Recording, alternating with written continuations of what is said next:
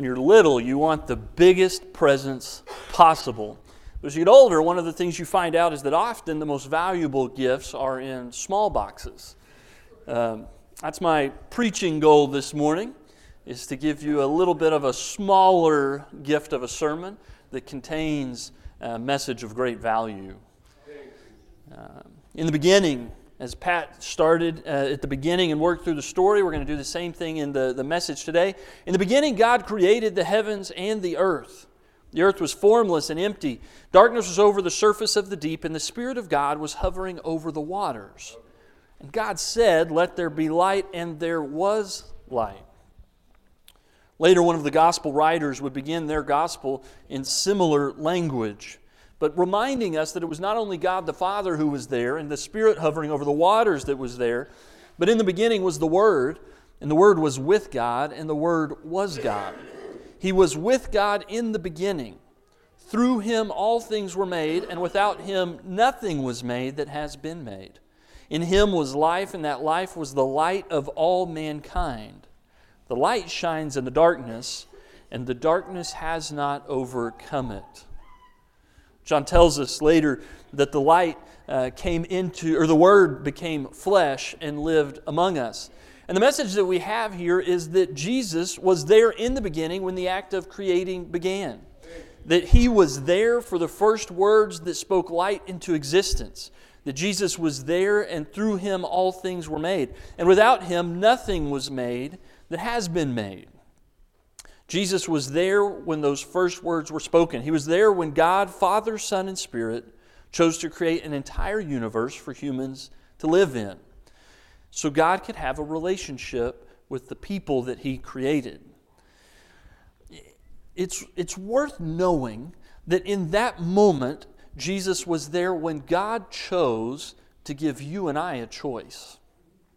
Jesus was there when God decided to put a tree in the garden with Adam and Eve uh, that would allow them to choose to be obedient to God or to reject God. It was a choice that changed everything for Jesus. Because God had to know in the moment that, that, He placed in the garden something that could be a rejection of God, that eventually people would choose that fruit over a relationship with God. And then in doing so, they would choose spiritual death and separation from God. God chose, nonetheless, to let us choose. Because God knew that the love uh, of something that was created without a choice was just robotic. Uh, it was just creating something that says, I love you without any meaning. But in order to give meaning to the love that we give to God, He had to give us the opportunity to reject Him, the opportunity to sin, the opportunity to give into temptation. And so now we can choose to love God and follow God, or we can choose to eat the forbidden fruit in the garden that is a rejection of God and a rejection of God's good plan. We don't know what kind of fruit the tree was. Usually, when you see pictures of it, it's almost always an apple. The Bible doesn't actually say the word apple, but just that it was a fruit tree. Uh, but for us, it's not fruit at all. For you and I, when we reject God, uh, it's us choosing selfishness or anger it's us choosing bitterness or greed or immorality or the many other temptations that we choose that are in every moment of those choosings a rejection of God's love, a rejection of God's plan. Sometimes we choose idols. While we don't worship statues like the idols in Scripture, uh, we choose to glorify ourselves instead of God, one of the biggest idols that we give into in our lives. We make ourselves and our desires both object and ruler of our lives. We obsess about what we want and about ourselves. And in doing so, giving into temptations, worshiping ourselves for the things of this world, in those moments, we eat the fruit. And God knew we would.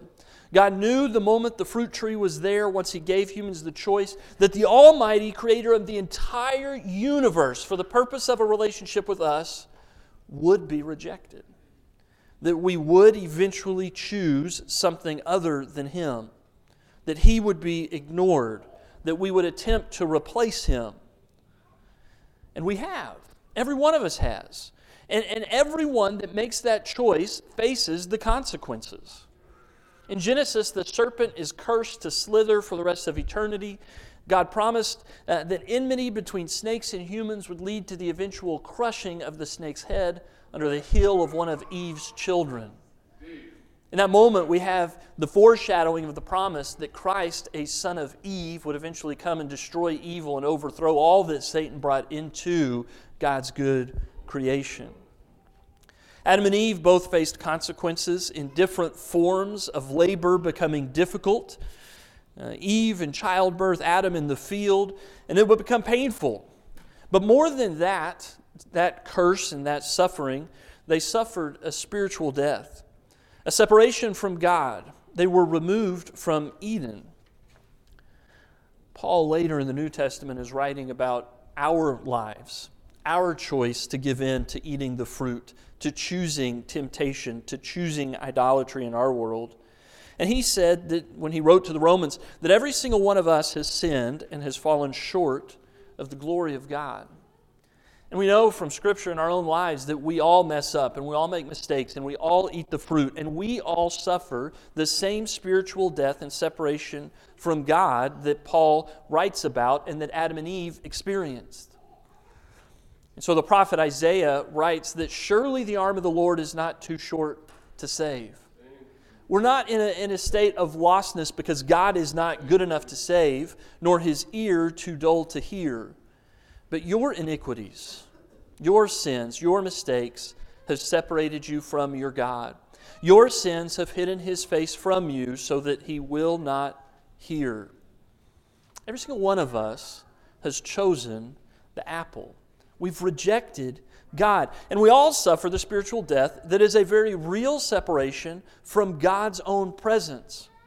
And all through the Old Testament, God tries to find ways to live with his people. He sends a flood to cleanse the world from evil. He makes covenants with Noah, Abraham, and David, saying, if we can just both keep our ends of the promise, we can live together. He sends Moses to deliver them from Pharaoh in Egypt. He gives them a good law to follow, and before he finishes writing it, they've already broken it. God sends uh, them to a land where they can live and prosper in. He sends judges to deliver them when they are conquered and to lead them back to obedience. He gives them a temple where they can be near His glory. He gives them priests and sacrifices to atone for their sins so that He can dwell among them. And over and over again, His people reject Him. They choose idolatry. They choose other gods. They choose immorality. They worship and serve other rulers. They trust in themselves instead of trusting in God.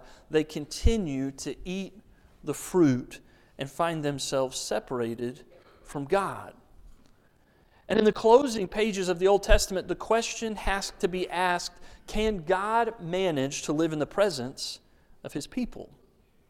Can God uh, ever find a person who is faithful enough to fulfill humanity's side of the covenants that God has made with his people? And then, in the beginning of the New Testament, just pages later, as the question echoes between the Old Testament and the New Testament, can God ever manage to dwell in the presence of his people? We read in Matthew chapter 1, a message sent to Joseph as he considered leaving Mary but after he had considered this, an angel of the Lord appeared to Joseph in a dream and said, Joseph, son of David, do not be afraid to take Mary home as your wife, because what is conceived in her is from the Holy Spirit. She will give birth to a son, and you are to give him the name Jesus, because he will save his people from their sins all this took place to fulfill what the Lord had said through the prophet. The virgin will conceive and give birth to a son, and they will call him Emmanuel, which means God with us. Can God live with his people? Can we be saved from our sins? Heaven's answer came to Mary from an angel. It came to shepherds in a field, and it came to Joseph in a dream, and the answer is yes. God can live with his people because Jesus is God with us. Heaven's answer came in the form of a child born in a manger. A child will be born whose name will be Jesus, and he will be called God with us. And once God was with us, he went through every temptation that you and I have ever been through. Once Jesus was with us, he went through every suffering that every human has ever been through. He went through every piece of being human. Every experience and emotion of being human, Jesus experienced as God with us. He had every temptation to eat the fruit, and yet he chose God over and over and over again.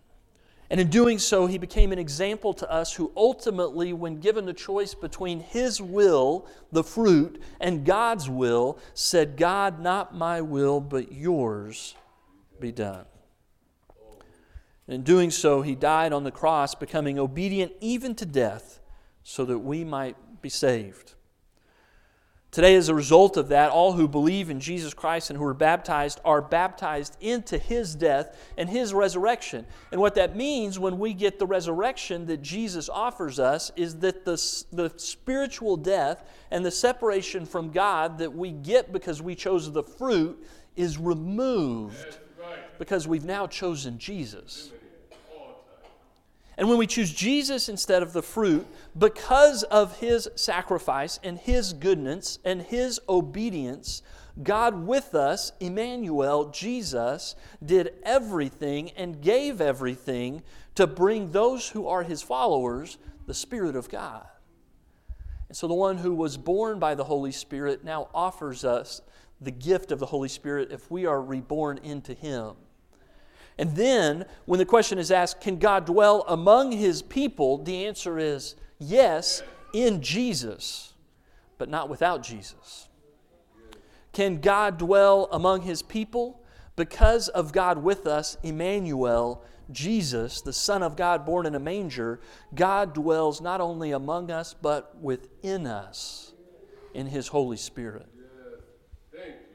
It's the greatest gift that's ever been given. From the gift to the manger, to the gift in the cross, to the gift in the empty tomb, to the gift of God dwelling in us through His Spirit, God is a great giver of good gifts. He can dwell among us and within us. But today, just like in Eden, God gives you and God gives me the choice. The choice to choose God or something else was one of the very first gifts God gave humans after He gave us the breath to breathe and the life to live and the, the privilege of being created in His image. He gave us a choice. Today, you still have that gift the gift of a choice to choose whether you will live with God in you and with God with you. It depends on one thing will you choose the fruit? The temptations, the idolatry, the desires of your heart and life, or will you choose God? Will you choose His good way? Will you choose to live with Him eternally? And the truth is, it's the greatest choice and the only choice that will matter for eternity. And it's a gift that God gives to you today. Let's have an invitation song.